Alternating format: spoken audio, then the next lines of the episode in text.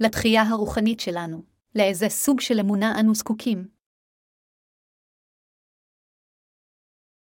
יוחנן 4.219-26, ותאמר אליו האישה עדני ראה אנכי כי נביא אתה. אבותינו השתחוו בהר הזה, ואתם אמרים ירושלים, היא המקום הנבחר להשתחוות שמה. ויאמר אליה ישוע אישה האמיני לי כי תבוא שעה אשר לא תשתחוו לאב בהר הזה ולא בירושלים. אתם משתחווים אל אשר לא ידעתם, ואנחנו משתחווים אל אשר ידענו כי הישועה מן היהודים היא. אולם תבוא שעה ועתה היא אשר עבדי אל האימתיים ישתחוו לאב ברוח, ובאמת כי במשתחווים כאלה חפץ האב. האלוהים רוח הוא והמשתחווים לא צריכים להשתחוות ברוח ובאמת. ותאמר אליו האישה ידעתי כי אבא המשיח אשר יקרא לו כריסטוס, הוא יבוא ויגיד לנו את כל. ויאמר אליה ישוע אני המדבר אליך אני הוא. האם נהניתם מהארוחה שלכם? רק לפני רגע, עמד לפניכם והעיד כיצד ישוע הושיע אותו מחטאו באמצעות קשורת המים והרוח. כיוון שיכולתי לראות את עבודת הישועה אשר ישוע בעצמו הוציא לפועל בו, אני נותן את כל תודותיי לאל. אני מודה לו אף יותר על שהאחד אשר הושיע את האח הזה הוא אדונינו אשר בא על ידי בשורת המים והרוח. יותר מכך, ישוע הוא האחד אשר הושיע גם אתכם מחטאי העולם באמצעות קשורת המים והרוח. ערב זה, ברצוני לחלוק עמכם את דבר האל בנושא הבא, על מנת שנשמתנו תובל לתחייה רוחנית, איזו סוג של אמונה צריכה להיות לנו לפני האל. בקטע כתב הקודש של היום אנו רואים את אדונינו מדבר עם האישה השומרונית על יד הבאר בעיירה בשומרון. כשהיא משוחחת עם ישוע, אישה זו הבינה שישוע יודע הכל על הנסיבות שלה וחטאיה, לכן היא אמר לישוע, אני רואה שאתה נביא, אישה זו גם אמרה לישוע, אבותינו השתחוו בהר זה בשומרון, אך היהודים אומרים שהיכן שעלינו להשתחוות זה ירושלים, אז ישביה אמר לה, ויאמר אליה ישוע אישה האמיני לי כי תבוא שעה אשר לא תשתחוו לאב בהר הזה ולא בירושלים. אתם משתחווים אל אשר לא ידעתם, ואנחנו משתחווים אל אשר ידענו כי הישועה מן היהודים היא, אולם תבוא שעה ועתה היא אשר עבדי אל האמתיים ישתחוו לאב ברוח, ובאמת כי במשתחווים כאלה חפץ האב. האלוהים רוח הוא והמשתחווים לא צריכים להשתחוות ברוח, ובאמת. יוחנן 4.221-24 אם כן מי הם העובדים את האל ברוח ואמת. כדי שנעבוד את האל ברוח, ובאמת אנו צריכים לעבוד את האל הקדוש לאחר שנמחל לנו מכל חטאינו על ידי האמונה בבשורת המים והרוח. כאשר ישוע אמר שעלינו לעבוד את אלוהים ברוח, ובאמת הוא התכוון שאנו חייבים קודם להפוך להכפי חטא על ידי האמונה באמונה בשורת המים, והרוח אשר ניתנה על ידי האלוהים ואז לעבוד את האל הקדוש. עבודה רוחנית היא עבודת האל הכנה של הקדושים המאמינים בבשורת המים והרוח עם הלב. אלה העובדים את האל ברוח, ובאמת הם אלה אשר קיבלו את מחילת החטאים בליבם על ידי האמונה בבשורת המים והרוח, ואשר עובדים את האל לאחר שקיבלו את רוח הקודש. האם אתם מאמינים בבשורת המים והרוח עם לבכם? במילים אחרות, האם אתם מאמינים בכנות בבשורת המים והרוח אשר באמצעותה ישוע המשיח שטף את כל חטאיכם? האם נמחה לכם מכל חטאיכם על ידי האמונה בלב שלם בבשורת המים והרוח? כך, אלוהים אומר לנו להאמין בבשורת האמת של המים והרוח, ולעבוד אותו ברוח ובאמת. בשבילנו לעבוד את האל ברוח, ובאמת אנו חייבים לציית יחד עם אלה המאמינים בבשורת המים והרוח אשר ניתנה על ידי האל. אלוהים אומר שהוא מחפש אנשים שיש להם אמונה שכזו ואת התקהלותם. לכן אלה העובדים את האל ברוח ואמת מחפשים את כנסייתו. אף על פי שייתכן שנהיה רחוקים מהכנסייה, אנו יכולים להתאחד עם כנסיית האלוהים בליבנו ובמחשבותינו. מכיוון שאמונתנו היא אותו הדבר כמו של כולנו, באמצעות ספרות אנו יכולים לחלוק את אמונתנו וליבנו אחד עם השני. שותפנו לעבודה מעבר לים יכולים להתכתב אחד עם השני באמצעות אימייל או דואר רגיל. אלוהים האב מחפש את אלה אשר קיבלו את מחילת החטא על ידי האמונה בפשורת המים, והרוח אשר ניתנה על ידי ישוע ואשר עובדים אותו ברוח ובאמת. האישה השומרונית ידעה שהמשיח יבוא לאדמה זו, והיא אמרה גם ישוע שכאשר המשיח יבוא, הוא יספר לנו את כל האמת. ישוע אז אמר לה בפעם ההיא, אני הוא האחד אשר את מדברת עליו. אני היא משיח אשר לא את מחכה, הוא אמר לה, עתה הוא הזמן בו את יכולה לעבוד ברוח ואמת. אנו יכולים לבוא עתה לפני האל, ולעבוד אותו ברוח ואמת. על ידי האמונה בפשורת המים והרוח, אשר משביעה את רצון האל, אנו יכולים להימחל מכל חטאינו ולעבוד אותו ברוח ואמת. אלוהים אמר שהוא יקבל את עבודת האל של אלה שיש להם אמונה שכזו, והוא יתהלל על ידם. אם האדם עובד את האל על ידי האמונה בבשורה שאנו כולנו יודעים ומאמינים בה, כלומר, בשורת המים והרוח, אז עבודת האל הזו אכן תגיע לאלוהינו והוא גם יקבל אותה. אלוהים יעריף את כל הברכות הרוחניות לאנשים שכאלה, והוא יאפשר להם להוציא לפועל את עבודת הפצת הבשורה על כדור הארץ הזה אשר ממלאת את כל צדקת האלוהים. לכן, כל הנוצרים המאמינים בישוע כמושיעם חייבים לקבל עתה קודם את מחילת החטא כך שהם יוכלו לעבוד את עבודת האל הרוחנית הזו. לפיכך, אתם בעצמכם צריכים לבחון את אמונתכם עתה, ולראות אם אתם אכן עובדים את האל ברוח ואמת. כדי שתהיה לכם תחייה רוחנית לפני האלוהים, אתם חייבים קודם לבחון אם אתם כשירים מבחינה רוחנית לעבוד סוג של עבודת אל שכזו אשר אלוהים יקבל בשמחה. אתם חייבים קודם להאמין בבשורת המים והרוח. זה מכיוון שאלוהים אמר לכולנו לעבוד אותו ברוח ואמת. אנו כולנו מסוגלים להפוך לילדי האלוהים על ידי האמונה בפשורת המים והרוח אשר הוא נתן לנו. כל הנוצרים היום מנסים לקבל את מחילת החטא לתוך ליבם על ידי האמונה בישוע כמושיעם. אך רובם אינם מכירים את פשורת המים והרוח. זה מכיוון שהם בורים לגבי התוכנית של ישועת האל הנחבאת בברית הישנה והחדשה. כיצד, אם כן, היו בני ישראל נושעים מן החטא בתקופת הברית הישנה? בני ישראל נשטפו מחטאיהם כשהם מתאספים יחדיו במשכן. ביתו של האל היה בישראל, שם האנשים יכלו להתאסף יחדיו ולהישטף מחטאיהם לפני האלוהים. שם, אלה שהכירו בכך שהם חטאו לפני האלוהים, העלו אליו קורבנות של חיות. עתה, גם בתקופה זו ישנו מקום בו האנשים עובדים את האל ברוחניות על ידי דבר בשורת המים והרוח. זוהי התאספות של משפחת האל אשר האדם הופך לאחד ממנה על ידי האמונה בפשורת המים והרוח. המקום הוא כנסיית האלוהים. בתקופת הברית הישנה, כאשר מישהו מבני ישראל עשה חטא, היה עליו לתת קורבן חיה למשכן. הוא העביר את חטאיו עליה על ידי שסמך את ידיו על ראשה, שפך את דמה והעביר אותה לכהן. ולקח הכהן מדמה באצבעו, ונתן על קרנת מזבח העלה, ואת כל דמה ישפך, אל יסוד המזבח. ואת כל חלבה יסיר, כאשר הוסר חלב מעל זבח השלמים, והכתיר הכהן המזבחה, לריח ניחוח ליהו, וכפר עליו הכהן ונסלח לו, ויקרא 4.230-31. זה היה קרבן העולה של מערכת הקרבן. בני ישראל קיבלו את מחילת החטא על ידי שהעלו קורבן שכזה. כדי לקבל את מחילת החטא, היה עליהם להתוודות על חטאיהם לאלוהים ולהגיד, אלוהים, רבתי עם אחרים, גנבתי ועשיתי את כל סוגי החטאים, לאחר מכן היה עליהם לסמוך את ידיהם על ראש חיית הקורבן ולהעביר את חטאיהם עליו. רק אז חטאים אלו יכלו עבור על ראש קורבן החיה. כך, על ידי הנחת ידיהם על הכבש או העז, אנשי הברית הישנה יכלו להעביר את חטאיהם.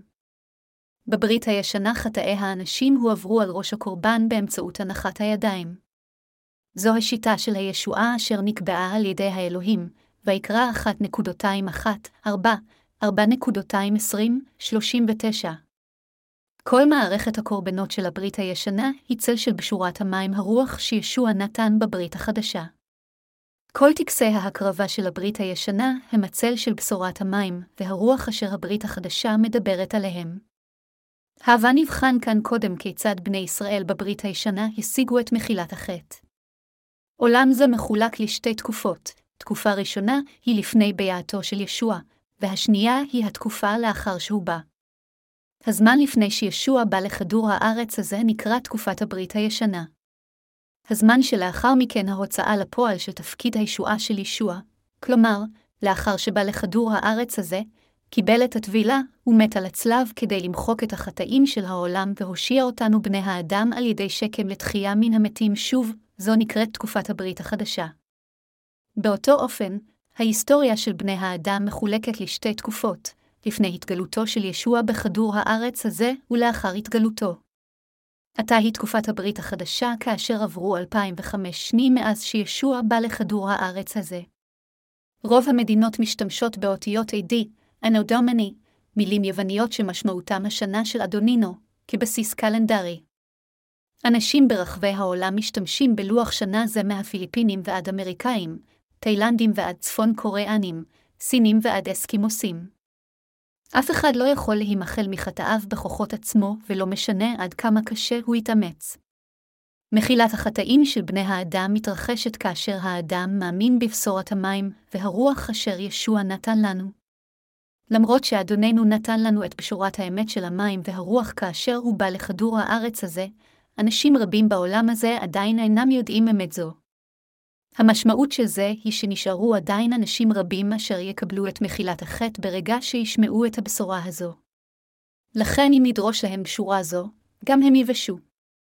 כדי להשיג הבנה מדויקת וקונקרטית של בשורת המים והרוח אשר ישוע האדון הוציא לפועל, עלינו קודם לבחון כיצד ובאיזו שיטה אלוהים מחק את החטאים של אלה אשר היו חיים לפני ביאתו של ישוע. כתוב בברית הישנה שמחילת החטא הושגה על ידי העלאת קורבן לאלוהים. הבה נפנה לדבר האל ונסתכל בספר ויקרא פרק ד. הבה נפנה לספר ויקרא 4.27-31, ואם נפש אחת תחטא בסגגה מעם הארץ, בעשותה אחת ממצות יהא אשר לא תעשינה והשם. או הודה אליו, חטאתו אשר חטא, והביא כי רבנו שאירת עזים תמימה נקבה, על חטאו אשר חט.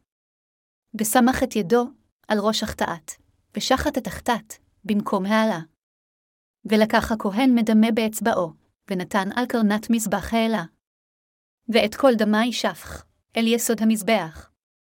ואת כל חלבה יסיר, כאשר הוסר חלב מעל זבח השלמים, והכתיר הכהן המזבחה, לריחה ניחוח ליהו, וכפר עליו הכהן ונסלח לו, באופן כזה אנשי הברית הישנה העלו קורבנות לאלוהים על חטאיהם.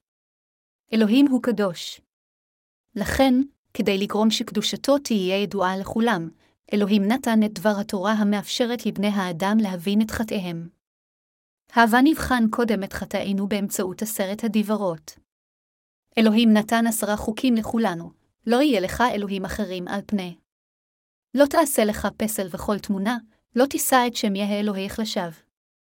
זכור את יום השבת לקדשו כבד את אביך ואת אמך לא תרצח. לא תנאף, לא תגנוב, לא תענה ברעך עד שקר.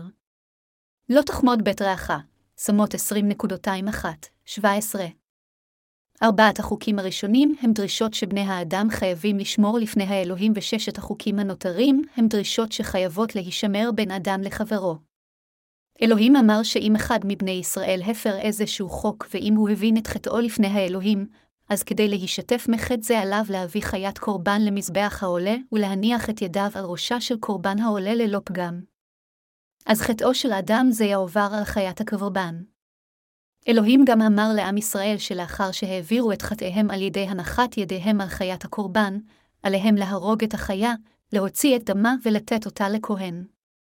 אז על הכהן לשים את הדם הזה על קרנות מזבח העולה.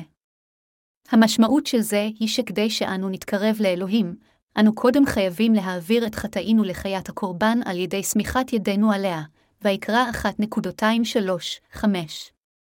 מכיוון שאלוהים קדוש, אם ברצוננו לבוא בנוחותו, אנו חייבים לבחון האם חטאנו נגדו או לא. זה מכיוון שאם נהגנו שלא קשורה לפני האל, אז עלינו קודם להודות בחטא זה ולהבין שמגיע לנו לקבל את הדין הצודק של אלוהים על חטא זה. אפילו אם זה לא נקרא כחטא במחשבותינו, אנו חייבים להבין שבהתאם לחוקי תורת האלוהים, זוהי עוולה וצריכה להיות הרשעה על כך.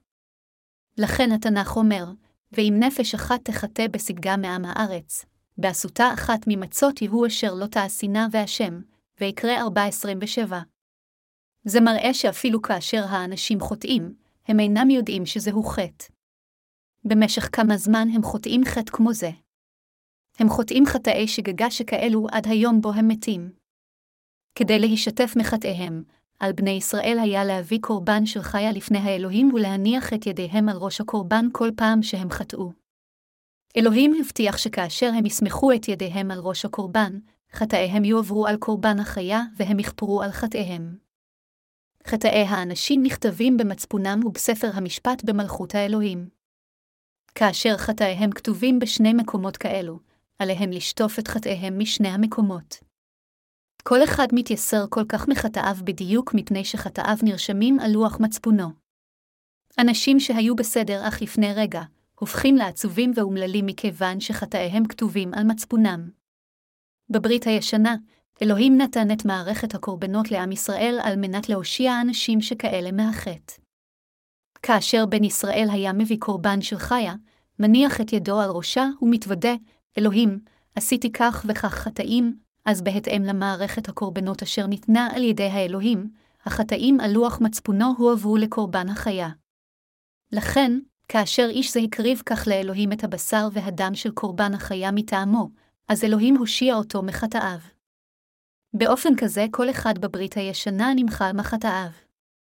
הכהן של הברית הישנה לקח את הדם של הקורבן מדי מעלה הקורבן ושם אותו על קרנות המזבח שהיו בארבעת פינות מזבח העולה. הוא עשה כן מכיוון שאלוהים אמר, כי נפש הבשר בדם הוא, ואני נתתיו לכם על המזבח, לכפר על נפשותיכם, כי הדם הוא בנפש יכפר, ויקרא עשרה ואחת עשרה דקות. וגם נאמר, וכמעט הכל יטהר בדם על פי התורה, ואין כפרה בלא שפיכת דם, אל העברים תשע עשרים ושתיים. חיי האדם נמצאים בדם. זה שהדם של הקורבן הושם על ארבעת קרנות מזבח העולה מסמל שחיית הקורבן נשאה את החטאים של מעלה הקורבן ושילמה את כל המחיר שלהם. כך, חיות הקורבן של הברית הישנה קיפחו את חייהן כדי לשאת את חטאי בני ישראל. חיות אלו קיבלו את חטאיהם בשמם ומתו במקומם. במילים אחרות, היה על כל חוטא בברית הישנה להעביר את חטאיו על חיית הקורבן על ידי הנחת ידיו עליה, שחיטת גרונה, הוצאת דמה ואז להעבירה לכהן. אז הכהן שם את דמה על ארבעת קרנות מזבח העולה, שפך את היתר על הקרקע, שחט את בשרה לחתיכות, שם את הבשר ואת השומן על אש מזבח העולה, והעלה אותם לאלוהים. רק אז אלוהים קיבל את הקורבן הזה. באמצעות מערכת הקורבנות של המשכן, אלוהים הכין דרך לפתור את בעיית החטא של כל בני האדם. אלוהים אינו יכול פשוט לומר לנו, האם עשיתם חטא, ובכן, אני פשוט אצהיר בשפתיי שחטא זה פשוט אינו קיים יותר, זה בגלל שאלוהים הוא הוגן ישר. לכן, כדי למחוק את חטאי בני האדם, חטאים אלה חייבים לעבור לקורבן העולה ללא פגם וחייו חייבים להיות מוקרבים. רק כאשר נגזר דינם של חטאי האדם בצורה צודקת עם חיי החיה, ניתן לומר שפסק דינו של החטא הסתיים ואדם זה קיבל את מחילת החטא. הקוריאנים הם כה סלחנים שאפילו אם מישהו גרם להם עוול הם נוטים להשלים עם כך ופשוט אומרים, זה בסדר, אל תדאג לגבי זה, אנו הקוריאנים סולחים על הכל כך ברוח טובה. אך האם מחילה אמיתית יכולה להיות מושגת בדרך זו לפני האל? עד שלא תשלם את מחיר החטא לפני האל, מחילה אמיתית לא תושג. אלוהים הוא צדיק. הוא לחלוטין ישר. מכיוון שאלוהים הוא אלוהי האהבה והדין, כדי למחוק את חטאי בני האדם באופן מושלם בהתאם לשתי הדרישות האלה של אהבה ודין, הוא ייסד את מערכת הקורבנות. הוא גרם לאנשים להעביר את חטאיהם על ראש חיית הקורבן ולהרוג את החיה הזו שללא פגם על פי התורה. מכיוון שאלוהים אהב את בני האדם, הוא קיבל קורבן צדק אשר הועלה על מנת להעביר את חטאי האדם על חיית הקורבן, הריגתה ושרפתה. בימי הברית הישנה אלוהים הפך לכפי חטא את אלה המאמינים בקורבן הצדק הזה. גם אנשי הברית הישנה עשו חטאים שוב ושוב יום לאחר יום במשך כל ימי חייהם. באיזו תדירות אנשים עושים חטאים ביום. אם מישהו עשה חטא בבוקר וקילל איש אחר, היה עליו להביא שאו כבש אחד למשכן ולהקריב קורבן כפרה. אבל הווה נאמר שאדם זה, שחזר הביתה לאחר שהקריב, עבר ליד אישה יפה והתאווה לה בליבו. המשמעות של זה היא שהוא עשה עוד פעם חטא. לכן היה עליו להביא עוד קורבן של חיה. לכן עם ישראל בתקופת הברית הישנה גידלו בעלי חיים כגון שברים, כבשים ועיזים כדי למחוק את חטאיהם. הם גידלו בעלי חיים רבים כדי להעלות קורבן לאלוהים, במקום לאכול אותם. אך מכיוון שהם כולם עשו חטאים כל יום, האם היה יכול להיות אי פעם סוף לקורבנות הכפרה? לכן ביודעו את חולשת בני האדם, אלוהים אפשר לבני ישראל להעלות רק קורבן אחד בשנה בתקופת הברית הישנה, בעוד שבתקופת הברית החדשה, ישוע המשיח העלה את קורבן הישועה אשר לעד מחק את כל חטאי בני האדם אחת ולתמיד. קורבן ישועה זה אשר ישוע העלה למעננו כתוב בבשורת המים והרוח. ישוע הוא המאסטר של בשורת המים והרוח. קרבן יום הכיפורים אשר הוקרב על ידי הכהן הגדול. בתקופת הברית הישנה, הכהן הגדול הקריב פעם בשנה, ביום העשירי של החודש השביעי על מנת למחוק את חטאי השנה של בני ישראל. זהו קורבן יום כיפור. הווה נפנה לספר ויקרא 16.29-34 כאן, והייתה לכם לחוקת עולם בחדש השביעי בעשור לחדש תענו את נפשותיכם, וכל מלאכה לא תעשו, האזרח, והגר הגר בתוככם. כי ביום הזה יכפר עליכם לטהר אתכם, מכל חטאותיכם, לפני יהוא תתערו. שבת שבתון היא לכם, ועניתם את נפשתיכם, חוקת עולם. וכפר הכהן אשר ימסך איתו, ואשר ימלא את ידו, לכהן תחת אביו, ולבש את בגדי הבד בגדי הקדש. וכפר את מקדש הקדש, ואת ההל מועד ואת המזבחה יכפר, ועל הכהנים ועל כל עם הקהל יכפר. והייתה זאת לכם לחוקת עולם, לכפר על בני ישראל מכל חטאתם, אחת בשנה, ויעש כאשר צוויה את משה. אהרון היה הכהן הגדול של ישראל, וכדי לכפר על בני ישראל פעם בשנה, הוא העביר את חטאיהם על חיית הקורבן על ידי שסמך את ידיו על ראשה. הגאולה מחת בוצעה כאשר חטאי האדם הועברו לקורבן ועל ידי כך התכפרו. אלוהים קבע את היום העשירי בחודש השביעי כיום המחילה של חטאי השנה של עם ישראל. ביום הזה, בשם של כל האנשים, הכהן הגדול העביר את חטאי השנה על חיית הקורבן, שפך את דמה, לקח את דמה לקודש הקודשים, פיזר את דמה על הכפורת מעל הארון ושרף את בשרה. הבא נפנה לספר ויקרא 16.26-15, והקריב אהרון את פר החטאת אשר לו, וכפר בעדו ובעד ביתו. ולקח את שני השאירים, והעמיד אתם לפני יהא, פתח ההל מועד. ונתן אהרון על שני השאירים גורלות, גורל אחד ליהו, וגורל אחד לעזאזל.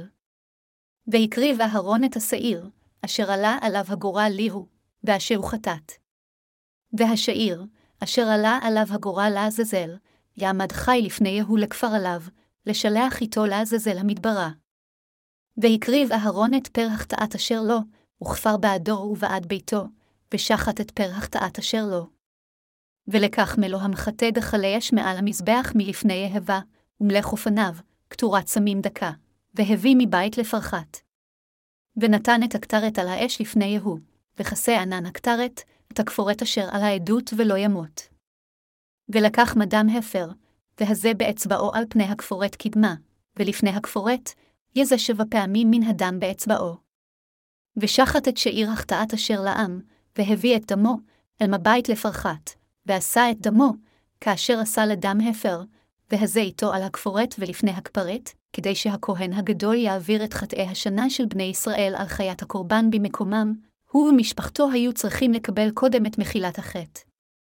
לכן הכהן הגדול לקח קודם שור כחיית הקורבן והעביר את חטאיו ואת חטאי בני ביתו על הפר על ידי שהניח את ידיו על ראשו. לאחר שהרג חיה זו, הוא לקח את דמה לקודש הקודשים והשפריץ את הדם הזה על הכפורת ולפני ארון הברית. כך הוא העלה קורבן חטאת.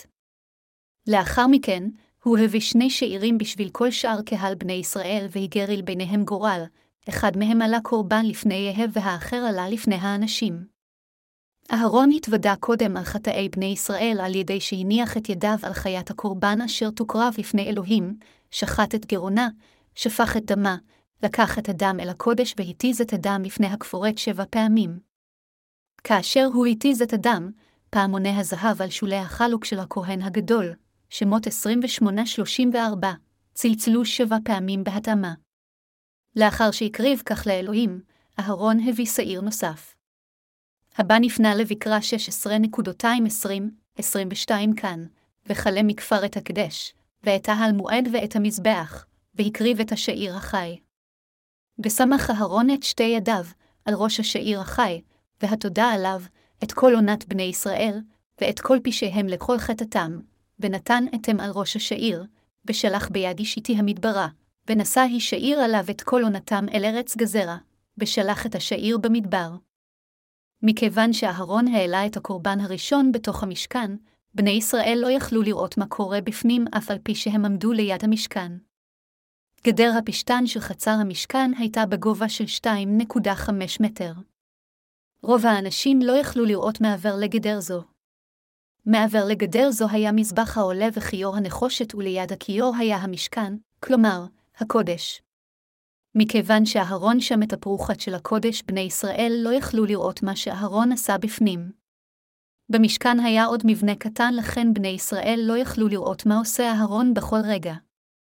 הם רק שמעו את הקול של פעמוני הזהב מצלצלים שבע פעמים, וזוהי הדרך היחידה שהם הבינו.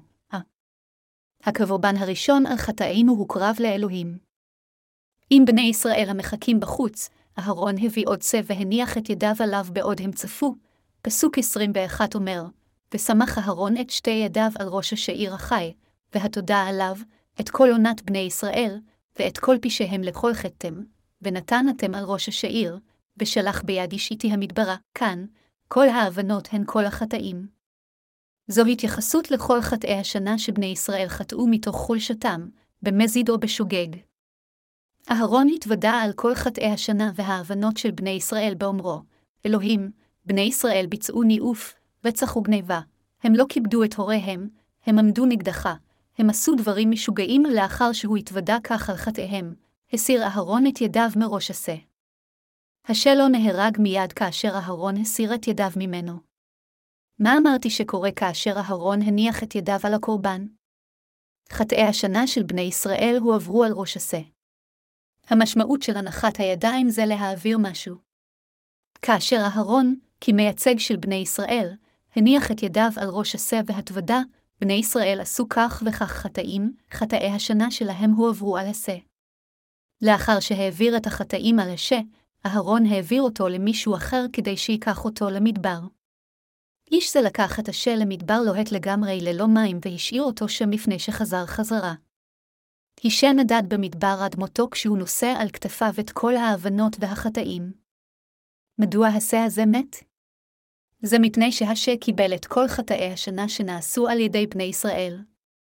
התנ"ך אומר, כי שכר החטא הוא המוות ומתנת חסד אלוהים היא חיי העולמים במשיח ישוע עדנינו, אל הרומים 6.23. המשמעות של זה היא שלמרות האהבה שנמצאת בישוע המשיח המביא לנו חיי נצח וישוע, חטא לעולם אינו נסבל לפני האלוהים אלא אם כן הוא משלם את המחיר של חיים. שכר החטא הוא מוות.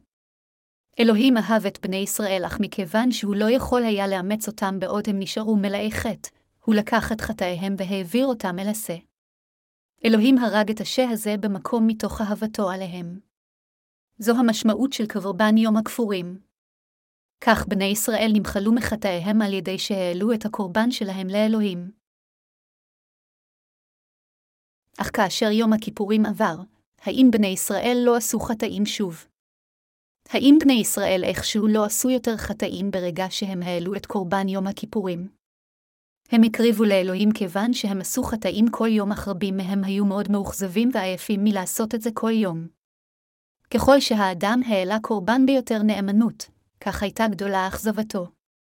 לכן חלק מבני ישראל ויתרו מהקרבת קורבן יומיומי כשהם חושבים לעצמם, כאשר היום העשירי בחודש השביעי יגיע, אני אפתור את בעיית החטא אחת ולתמיד, באופן כזה, בני ישראל בדרך כלל חיו, יום אחד, כדי לכפר על כל חטאי השנה שלהם עם קורבן שנתי אחד.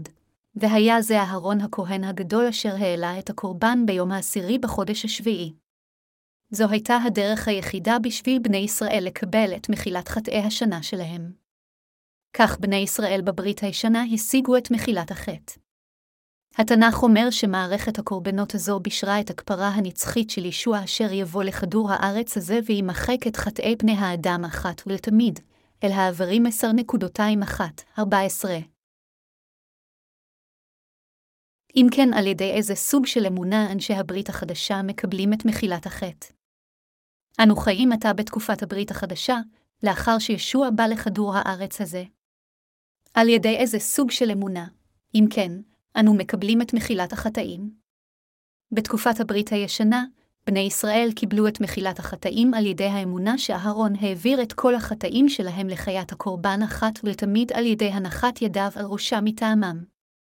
בתקופת הברית החדשה, מחילת החטא מושגת על ידי האמונה שכל החטאים של עולם זה הועברו על ישבעה אחת ולתמיד כאשר יוחנן המטביל, אשר מילא תפקיד דומה לזה של אהרון, הטביל את ישבעה בצורה של הנחת הידיים. במילים אחרות, על ידי האמונה בפשורת המים והרוח, האמת, האדם ימחל מכל חטאיו כדי להיכנס למלכות האלוהים.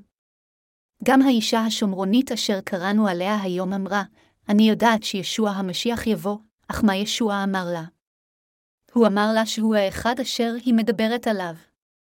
במילים אחרות, מחילת החטא מתקבלת על ידי האמונה שישוע בא כמשיח, קיבל את כל חטאינו באמצעות טבילתו, ושילם את מחיר חטאינו על ידי ששפך את דמו ומת על הצלב. הבא נפנה למטה 3.213-17, ויבא ישוע מן הגליל הירדנה אל יוחנן להתאבל על ידו. ויוחנן חשך אותו לאמור אנכי צריך להתאבל על ידך, ואתה בא אליי. ויען ישוע ויאמר אליו הניחה לי כי כן נבה לשנינו למלא כל הצדקה, וינח לו. ויהי כאשר נטבל ישוע, ומהר, ויעל מן המים, והנה השמיים נפתחו לו, ויראה את רוח אלוהים יורדת כיונה, ונחה עליו, והנה קול מן השמיים אומר זה בני ידידיי אשר רציתי בו, ישוע התגלם ונולד באמצעות גופה של מרים הבתולה. בהתאם למה שהמלאך גבריאל הורה, הוא נקרא ישוע, כפי שמתי 1.21 אומר, והיא ילדת בן וקראתה את שמו ישוע כי הוא יושיע את עמו מחטאתיהם, השם, ישוע, משמעותו המושיע. ישביה הוא בנו של האל, והאל בעצמו אשר יצר את היקום וכל מה שבתוכו. אך מכיוון שבני האדם, אשר אלוהים ברא, נפלו לתוך החטא והיה עליהם לשאת את הדין הצודק על חטאיהם, כדי לגאול יצורים אלה מהחטא, הוא בא אלינו כשהוא מגולם בגוף אדם. כאשר ישוע הגיע לגיל שלושים על כדור הארץ הזה, הוא ביקש להתאבל על ידי יוחנן המטביל. הסיבה מדוע ישוע הוטבל על ידי יוחנן המטביל מוסברת כאן, מתי שלוש וארבע עשרה דקות, ויוחנן חשך אותו לאמור אנכי צריך להטבל על ידך ואתה בא אליי, מי היה יוחנן שכאן? הוא היה צאצאו של אהרון. הכהן הגדול עבד רק בין הגילאים שלושים עד חמישים. כאשר הכהן הגדול הגיע לגיל חמישים, הוא פרש מכהונתו. ברגע שהוא העביר את כהונתו לבנו על ידי הנחת ידיו עליו, הבן הזה התחיל לעבוד ככהן הגדול החדש כנציגם של בני ישראל. כאשר הכהן הגדול הגיע לגיל חמישים, הוא העביר את כהונתו לבנו. מסרת הכהן הגדול הועברה מדור לדור עד שלבסוף הגיע לאדם בשם יוחנן המטביל. היה זה אלוהים אשר שלח את יוחנן המטביל לכדור הארץ הזה וקבע שיהיה הוא נציגם של בני האדם. אנו יכולים לראות זאת על ידי שאנו מסתכלים על הגנלוגיה של יוחנן המטביל ומה ישוע אמר על אדם זה. אביו של יוחנן המטביל היה זכריה. כפי שמתואר בלוקס, זכריה היה צאצא של אהרון וכהן ממשרת אביה, אחד מנכדיו של אהרון, לוקס 1.25, הראשונה אל הקורינתיים 24.21-10. הסיבה מדוע ישוע ביקש להתאבל על ידי יוחנן המטביל כאן, היא כיוון שהוא היה נציגם של בני האדם והכהן הגדול האחרון של הברית הישנה. לכן היה זה יוחנן המטביל אשר העביר את החטאים של עולם זה על ישוע על ידי שהטביל אותו. מדוע ישוע בא לנהר הירדן? הוא בא ליוחנן המטביל על מנת לקבל את חטאינו בדיוק כמו השעיר לעזאזל בברית הישנה. זוהי הסיבה מדוע ישוע רצה להתאבל על ידי יוחנן המטביל בנהר הירדן, ומדוע היה על יוחנן המטביל להטביל את ישוע. אך כאשר ישוע הופיע פתאום ואמר ליוחנן המטביל, הטבל אותי, יוחנן המטביל זיהה מי היה ישוע ולכן אמר, כיצד אני יכול להטביל אותך כשאני אמור להתאבל על ידיך? כאן אנו יכולים לראות שתפקידו של יוחנן המטביל שונה מזה של ישוע המשיח. מיהו הבכיר מבין השניים? ישוע המשיח בן האלוהים אשר בא כמושיע של כל בני האדם, או יוחנן המטביל הגדול מבני האדם? האם זה לא כמובן בן האלוהים הבכיר יותר? אך ישוע הרכין את ראשו מרצון לפני יוחנן המטביל ואמר לו, הניחה לי כי כן נבה לשנינו למלא כל הצדקה, מתי שלוש וחמש עשרה דקות. ישוע התכוון להגיד, אתה חייב להטביל אותי כדי להעביר את חטאי כולם בעולם הזה עליי. אני חייב להיות הכפרה על החטאים האלה, ואתה, כצאצאו של אהרון, חייב להעביר את חטאי בני האדם על לי אחת ולתמיד על ידי הנחת ידיך על ראשי. כאשר תטביל אותי ואני אוטבל על ידך, אני אוכל להושיע את כל בני האנוש מחטאיהם ומהרשעותיהם, לכן אתה חייב לאפשר זאת אתה. כל אחד בעולם הזה עשה חטא וכל האנשים חוטאים עד היום בו הם מתים. בני ישראל הביאו קורבן של חיה לאלוהים על חטאיהם ואשמתם, והאנשים של הברית החדשה גם חייבים להביא קורבן עולה לאלוהים האב על חטאיהם ואשמתם, להניח את ידיהם על ראש הקורבן ולהאמין שהקורבן נשא את כל חטאיהם. רק אז הם יוכלו להישתף באופן נקי מחטאיהם. כל אחד עושה חטאים מיום לידתו ועד מותו. אם נהיה ישרים לפני אלוהים, אנו כולנו עושים חטאים בחיינו עד עתה, אנו חוטאים אפילו עתה, ואנו נמשיך לחטוא בעתיד גם אם נחיה במשך מאות שנים. האם לא נמצא כולנו את עצמנו עושים שוב חטאים? כמובן שנעשה שוב חטאים. האם כולנו לא פגומים? אנו אכן כולנו פגומים. כל הפגמים האלו הם חטאים בעיני האלוהים, וחטאים אלה נעשים גם בליבנו וגם במעשינו. אך רוב האנשים חושבים שרק מה שנאה במעשיהם יכול להכיל חטא. אף על פי כן, התנ"ך אומר שכל החטאים שנעשים עם הלב וגם עם מעשים שייכים באותה מידה לחטאי העולם, ונאמר שעל ידי שהוטבל ישוע לקח את כל חטאי העולם האלה. ישוע אמר, הניחה לי כי כן נבע לשנינו למלא כל הצדקה, באומרו ליוחנן המטביל לאפשר לו להתאבל, ישוע הסביר את הסיבה מדוע הוא צריך להתאבל. ישוע אמר, זה הולם אותך להעביר את חטאי כולם עליי על ידי שתניח את ידך עליי ותטביל אותי, והולם אותי כדי להושיע את כל בני האדם על ידי קבלת הטבילה הזו, קבלת חטאי כולם, וצליבתי למוות. לכן אתה חייב להטביל אותי ואני חייב להתאבל על ידך. ישוע הוטבל על ידי יוחנן המטביל באותו אופן של הנחת הידיים. ברגע ההוא הוא לקח לעד על עצמו את כל חטאי העולם הזה. זוהי הסיבה מדוע הוא יכול היה ללכת לצלב ולהיות קורבן העולה על חטאי בני האדם. כך ישוע הוטבל על ידי יוחנן המטביל. היום, אנשים משתפים מחטאיהם על ידי האמונה שישוע החטיף את חטאי עולם זה על ידי שהוטבל בידי יוחנן המטביל, ושהוא כיפר על הרשות החטא על ידי שנצלב. לכן, אלה המאמינים בשוע מטבילים בשם אלוהים האב, הבן ורוח הקודש. טבילה אמיתית חייבת להתקבל אחרי אמונה בבשורת המים והרוח.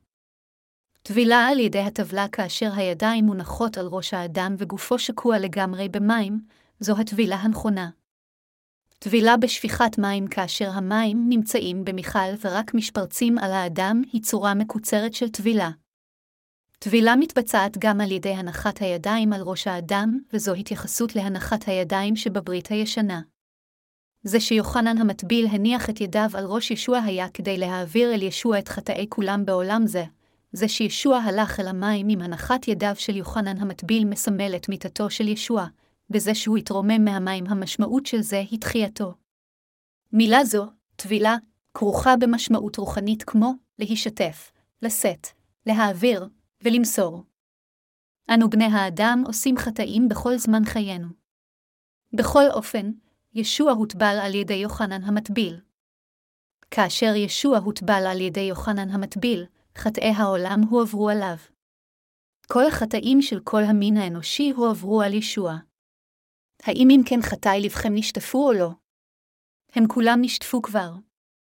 לכן אם אתם מאמינים שישוע הוטבל כדי לקבל את כל חטאיכם בחטאי, אז חטאי לבכם נשטפים ברגע זה. למרות שעשיתם עוול נגד אלוהים ואדם, חטאיכם נשטפים כאשר אתם מאמינים, כל החטאים האלה כבר הועברו על ישבעה כאשר הוא הוטבל. ישוע, אני מאמין בכך. אתה המושיע שלי, על ידי האמונה חטאיכם נשטפים. זוהי הסיבה מדוע כאשר ישוע יצא מן המים לאחר טבילתו, אלוהים אמר שישוע הוא בנו אהובו אשר ממנו הוא שבע רצון. ישוע היה בן האלוהים, ובהתאם לרצון אלוהים האב הוא קיבל את כל החטאים של כל בני האדם באמצעות יוחנן המטביל, נציגם של בני האדם. אלוהים האב לא רצה שקל אחד יניח את ידו על בנו ישביה. כדי שכל אחד יניח את ידו על ישוע היה עליו לחיות עדיין על כדור הארץ הזה, והוא לא היה יכול ללכת אל הצלב. אומרים שאוכלוסיית העולם היא בערך 6.5 מיליארד ועשיתי עם זה קצת חישובים. אם כל האנשים האלה היו עומדים בשורה וכל אחד מהם היה מניח את ידו על ישוע אפילו רק לשנייה, זה היה לוקח יותר מ-206 שנים. בהתחשב בכך, זה בלתי אפשרי בשבילנו שכל אחד מאיתנו יניח בעצמו את ידו על ישוע כדי להעביר את חטאינו. אז במקום לעשות כן, ישוע בחוכמה העלה נציג אחד של בני האדם, ועל ידי שקיבל את טבילתו מנציג זה בצורת הנחת הידיים, הוא קיבל את כל חטאי בני האדם אחת ולתמיד.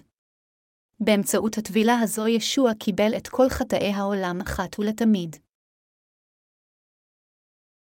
ישוע הוא שא האלוהים אשר נשא את חטאי העולם, והוא מושיעם של בני האדם אשר נשא את חטאיהם ושפך את דמו היקר.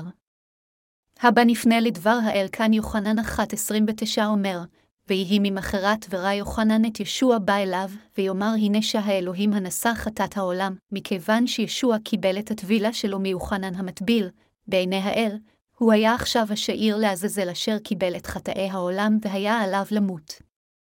ישבעה נשא את חטאי העולם.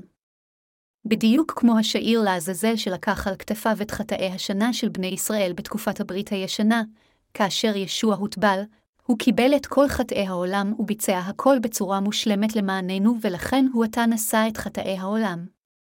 כל החטאים שאי פעם נעשו עד שהפלנטה הזו תיעלם הם חטאי העולם. במילים אחרות, כל חטא שנעשה מהלידה ועד המוות מהרגע בו האדם נולד עד לרגע בו הוא נקבר, שייך לחטאי העולם. מכיוון שישוע נשא את חטאי העולם, האם חטאי ההווה שלכם לא נכללים ביניהם? כמובן שהם כן. מה לגבי חטאי ילדכם? האם גם הם כלולים? הם כולם כלולים. מה לגבי החטאים אשר עשיתם בעבר הרחוק שלכם? חטאים אלה, גם, נכללים. האם חטאים אלה הועברו על ישוע? אכן, הם כולם עברו על ישבעה. בקיצור, ישוע לקח את כל חטאיכם אחת ולתמיד, אפילו את החטאים שתעשו בעתיד. ומכיוון שאלוהים אהב לא רק אתכם אלא את כל מי שביקום הזה, הוא קיבל את כל חטאי בני האדם אחת ולתמיד. ישוע עשה את זה לאפשרי שכל אחד יכול להיוושע אם רק יאמין בו כמושיעו. זוהי אהבה מדהימה של ישועה אשר הוכנה בשבילנו. ביום למחרת שהטביל את ישוע, יוחנן המטביל אמר, הנשא האלוהים נשא חטאת העולם, יוחנן 1.29. ישוע הפך לאישה האלוהים. מכיוון שהוא קיבל את כל חטאי העולם, הוא נצלב לאחר מכן. האם חטאי העולם הועברו על ישוע כאשר הוא הוטבל או לא? כמובן שהם העברו. מכיוון שחטאי העולם הועברו על ישוע, ומכיוון ששכר החטא הוא המוות, האם ישוע היה חייב למות או לא? היה עליו למות. רק אם הוא היה מת על הצלב וקם לתחייה מן המתים בתוך שלושה ימים אתם, ואני יכולנו להיוושע. מכיוון שישוע הוטבל, נשא את חטאי העולם, מת על הצלב והושיע אותנו, על ידי האמונה בישוע זה אנו משתחררים מכל חטאינו, כל חטאינו נמחקו ואנו הופכים לבני האלוהים כדי להיכנס לגן עדן. לכן עלינו לתת תשומת לב מרובה לעובדה שישוע נשא את חטאי העולם. ישוע לקח אפילו את החטאים שאנו נעשה בעתיד. אף על פי שאיננו ראויים בפני ישוע, ואפילו שאיננו יכולים להציע לו הרבה ולא עשינו כלום למענו, על ידי האמונה בישוע אנו נמחלנו מכל חטאי ליבנו. זה לא בגלל שיש לנו איזושהי מעלה שהשגנו ישועה, אלא זה הכל על ידי האמונה בישוע.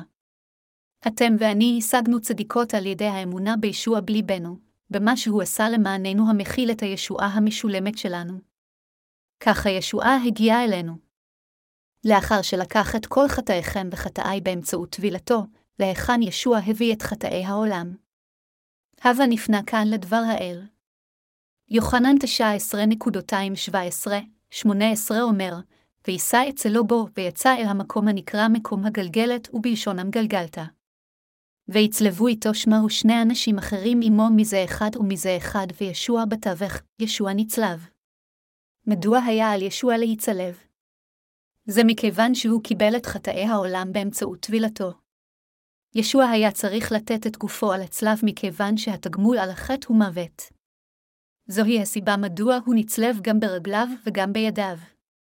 ובגלל זה, כל הדם אשר היה בליבו נשפך. מדוע זה קרה? מכיוון שישוע קיבל את כל חטאיכם וחטאי על ידי שהוטבל והוא הורשע על חטאים אלו. זוהי הסיבה מדוע הוא נצלב. יוחנן 19.28-30 ממשיך ואומר, ויהי מאחרי כן כאשר ידע ישוע כי כבר נעשה הכל למען ימלא הכתוב כלו אמר צמאתי. ושם כלי מלא חמץ ויטבלו ספוג בחמץ וישימו על הזוב, ויקריבו אל פיו. ויקח ישוע את החמץ ויאמר כלה וית את ראשו ותצא רוחו, חבריי המאמינים, מתי שישוע מת על הצלב הוא אמר, כלה, הוא בא לכדור הארץ הזה כדי להפוך אותנו לכפי חטא, והוא האשים עבודה זו על ידי שהוטבל בידי יוחנן המטביל ושפך את דמו עד מוות על הצלב. הווה נפנה כאן אל אל העבריים 10.25-18. ועל כן אמר בבואו לעולם זבח, ומנחה לא חפצת גויה כוננת לי. עולה וחטאה לא שאלת. אז אמרתי, הנה באתי במגלת ספר, כתוב עלי לעשות רצונך אלוהי. אחרי אמרו למעלה הזבח ומנחה עולה וחטאה לא חפצת, ולא שאלת אשר יקריבו אתם על פי התורה. אז אמר הנה באתי לעשות רצונך אלוהים מעביר בזה את הראשון למען הקים את השני. וברצון הזה מקדשים אנחנו על ידי הקרבת קורבן גופו של ישוע המשיח בפעם אחת. וכל כהן עמד יום-יום לשרת ומוסיף פעמים רבות להקריב הקורבנות ההמה אשר לא יוכלו לעולם להעביר חטאים. והוא אחרי הקריבו זבח אחד על החטאים ישב לימין האלוהים לנצח. ומאז יחכה עד כי יושתו איביו הדם לרגליו. כי הוא בקרבן אחד השלים לנצח את המקדשים. ואף רוח הקדש מעיד לנו על זאת כי אחריי אמרו. זאת הברית אשר אחרות אתם אחרי הימים ההם אמר יהא נתתי את תורתי בקרבם ועל ליבם אכתבנה. ולאבנם ולחתם לא אזכר עוד. והנה במקום שיש סליחת החטאים אין עוד קרבן עליהם. חבריי המאמינים, אלוהים אמר כאן באל העברים 10.216-18, זאת הברית אשר אחרות אתם אחרי הימים ההם אמר יהווה נתתי את תורתי בקרבם ועל ליבם אכתבנה. ולאבנם ולחתם לא אזכר עוד. והנה במקום שיש סליחת החטאים אין עוד קורבן עליהם, מדוע אלוהים אמר כך? ישוע אמר כך כדי להסביר שלאחר שהוא בא לכדור הארץ הזה וביצע במושלמות את ישועתנו באמצעות טבילתו והצלב, אלוהים כרת עמנו ברית והבטיח לנו שמי שיאמין בבשורת המים והרוח, הוא ינטע את תורת הישועה בליבו. אלוהים גם אמר שהוא לא יזכור יותר את חטאינו ועוונותינו. מדוע? מכיוון, אמר ישוע, שמחקתי את כל חטאיכם כשהגעתי לגיל שלושים לאחר שנולדתי על כדור הארץ הזה, האם לא לקחתי את כל חטאיכם? האם זה לא כתוב כאן? התנ"ך כותב מה השגתי כאשר הגעתי לכדור הארץ הזה, אז האם לא ראיתם ושמעתם על כך, לאלה המאמינים בכך, אלוהים הביא תורה חדשה לליבם. ישוע אינו זוכר יותר אף אחד מחטאינו. מדוע? מכיוון שכאשר הוא בא לכדור הארץ הזה, הוא קיבל את כל חטאינו על ידי שהוטבל בידי יוחנן המטביל, נדון למוות על הצלב, קם שוב לתחייה מן המתים תוך שלושה ימים, ועתה יושב לימינו של כיסא הכבוד של אלוהים, מכיוון שהוא כך הפך למושיענו, ומכיוון שהוא מחק את כל חטאינו. הוא עקר מן השורש גם חטאים אלו מפני שהמאמינים בו עדיין בעלי חסרונות. זוהי הסיבה מדוע אלוהים אומר שהוא לא יזכור יותר את חטאינו. האם אתם מאמינים בכך, חבריי המאמינים? אלוהים גם אומר בפסוק 18, במקום שיש סליחת החטאים אין עוד קורבן עליהם, המשמעות של זה היא שאלוהים מחל על חטאי העולם. בדיוק כפי שחטאי השנה של בני ישראל הועברו על השעיר לעזאזל באמצעות הנחת הידיים של הכהן הגדול בברית הישנה, כאשר ישבה הוטבל בעולם זה, הוא לקח על עצמו לעד את כל החטאים. האם אתם תופסים זאת? האם אתם חיות או אנשים? ישוע לא לקח את חטאי החיות. אלא ישוע נשא כל חטא וחטא של בני האנוש ללא קשר אם הם לבנים או שחורים, מבוגרים או צעירים, בודהיסטים, מוסלמים או קונפוציאניסטים. ישוע לקח על עצמו את כל החטאים אפילו של אבותיכם הקדמונים. בעוד שאני אינני יודע איך האילן יוחסין שלכם הולך אחורה ועד כמה הוא ימשיך עד סוף העולם, ישוע בכל זאת החטיף את כל חטאי ביתכם. זוהי הסיבה מדוע ישוע הוא המושיע של כל בני האדם. הוא המושיע של כולם. האם אם כן יש בכם איזשהו חטא שנשאר? לא, אין כלום. האם זה אפשרי שחטאיכם נשארו עד עתה? לא, זה בלתי אפשרי. הבא נפנה כאן אל אל העברים 10.19-22, ועתה אחי ביות לנו ביטחון דרך הקדש בדם ישוע. דרך חדש וחי אשר חדש לנו בפרקת היבשרו. ובהיות לנו כהן גדול על בית אלוהים. נקרבה נא בלבב שלם ובאמונה תמימה מטהרים בהזית לבבנו מרוחה רעה וחוצי הבשר במים טהורים. על ידי האמונה בטבילה שישוע קיבל כאשר בא לכדור הארץ הזה, אנו משגים את האומץ להיכנס לגן העדן הקדוש היכן שאלוהים שוכן הודות לדמו של ישוע. הוא מת על הצלב בגלל הטבילה הזו. אנו יכולים להיכנס לגן עדן על ידי דרך חדשה, וחיה אשר חדש לנו בפרחת אשר היא בשרו, אדונינו מחק את כל חטאיכם וחטאי עם בשרו. הצעיר ביותר בתוכנו הוא האח דון דבק.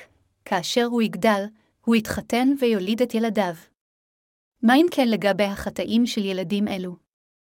האם ישוע מחק גם את חטאיהם כאשר הוא הוטבל?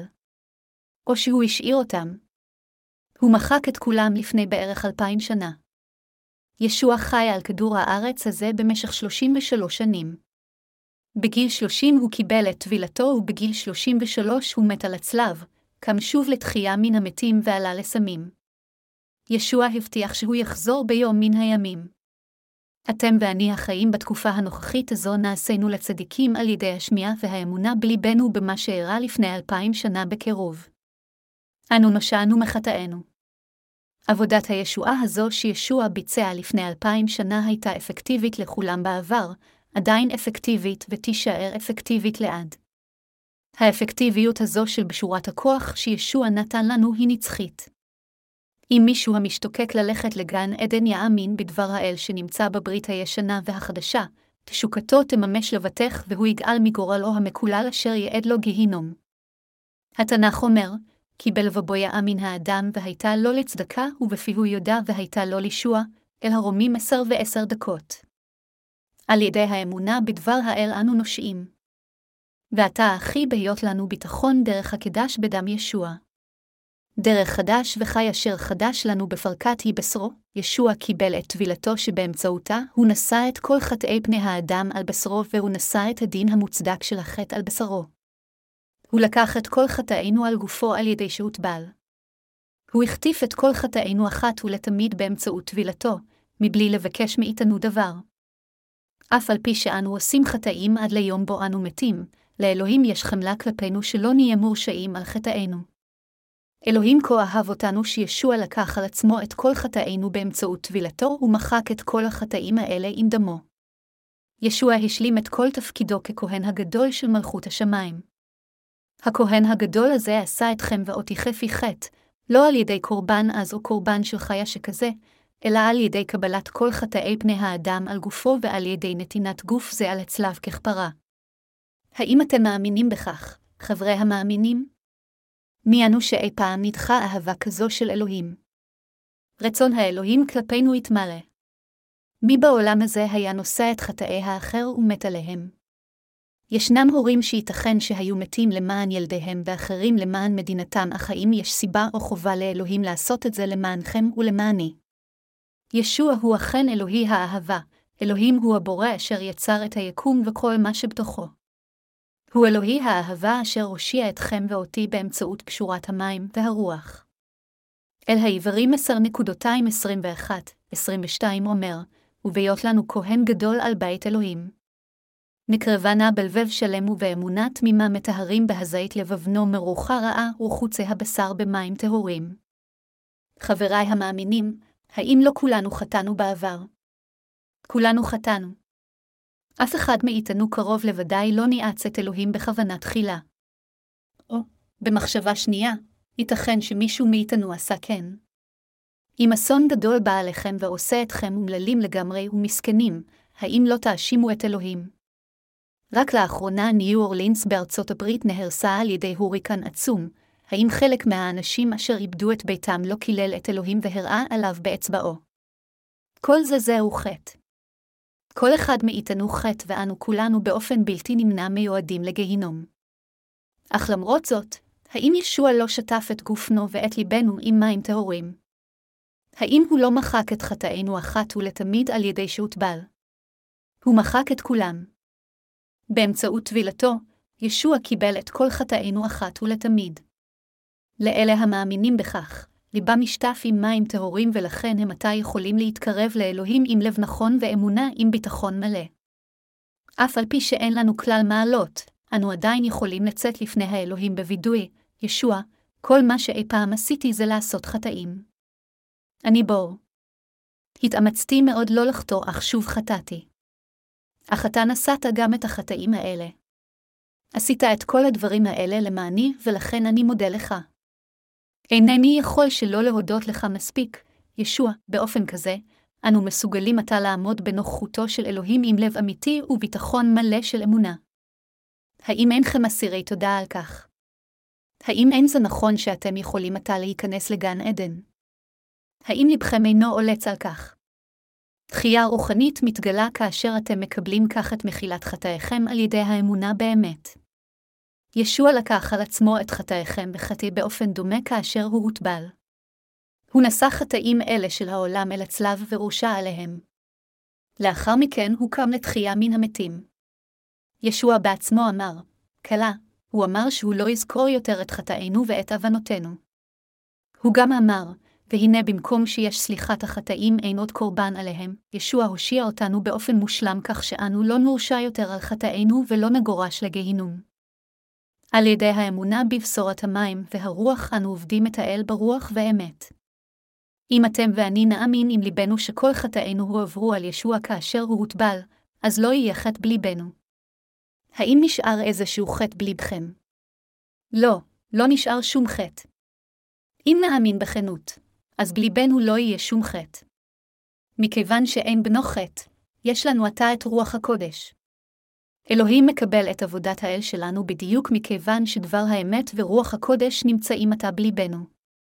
אלוהים מקבל את עבודת האל שנעשית על ידי אלה אשר קוראים לו אבא, אב, כלומר, על ידי אלה אשר קיבלו את מחילת החטא ממנו. אלוהים מקבל עבודת אל שכזו הנעשית ברוח ואמת על ידי האנשים כמותנו היום המאזינים לאמת הזו עם אוזניהם, ויודעים ומאמינים בכך בליבם. שום דבר מלבד זה הוא תחייה רוחנית. כאשר האדם מקבל את מחילת החטא אל ליבו והופך לאיש צדיק, הלב הזה שמח ואין לו שום דבר לדאוג ולא משנה מתי יגיע מותו. כך תחיה רוחנית מתעוררת בליבם של כאלה. האדם יכול להיכנס גן עדן על ידי האמונה. אתם הולכים לגן עדן על ידי האמונה שישוע קיבל את כל החטאים שלכם של כל זמן חייכם על ידי שהוטבע למענכם כאשר בא לכדור הארץ הזה, על ידי האמונה שהוא נתן את הדין על הצלב במקומכם, ועל ידי הקבלה לתוך ליבכם בהאמונה שישווה הזה הוא אלוהי הישועה שלכם. אלוהים בערך את לבכם ואת ליבי שנהיה מסוגלים לעבוד אותו ברוח ואמת, עליכם קודם להפוך לאנשים חפי חטא ואז לעבוד את האל ברוח ואמת המבוססים על דברו. אתם חייבים לעורר תחייה רוחנית שכזו בלב האנשים ולעזור גם להם ללכת לגן עדן על ידי האמונה. אלוהים שבע רצון מאנשים שכאלה, ומי אם לא אתם ואני אנשים כאלה, האם אתם מאמינים בכך, חבריי המאמינים? האם אתם אסירי תודה לאלוהים, או שמה אתם מרגישים שיש להודות לו קצת? על כולם להודות לאלוהים. אני, גם, מאמין כמוכם. אם ישוע לא היה מוחק את חטאי הייתי כבר לפני זמן רב גאובה בעולם זה. ישוע הושיע אותי, ליבי התחדש רוחנית ואני דורש על האמת הזו לאחרים, ועל כל הדברים האלה אני אסיר תודה לאלוהים. משרתי האל שנולדו מחדש ואנשיו כולם לבשו את חסדו. אלוהים מחפש אחר אלו אשר עובדים אותו ברוח ואמת. אנו הפכנו להיות אנשים שכאלה אשר עובדים אותו ברוח ואמת. אני נותן את כל תודותיי לו אשר הוא אמת לעד. אני נותן לו את תודתי כשאני יודע ומאמין שבשורת המים והרוח היא מתנתו. כדי שליבנו יתחדש רוחנית בצורה אמיתית עלינו להוקיר את הישועה שישוע נתן לנו. ואנו חייבים להאמין בשוע זו.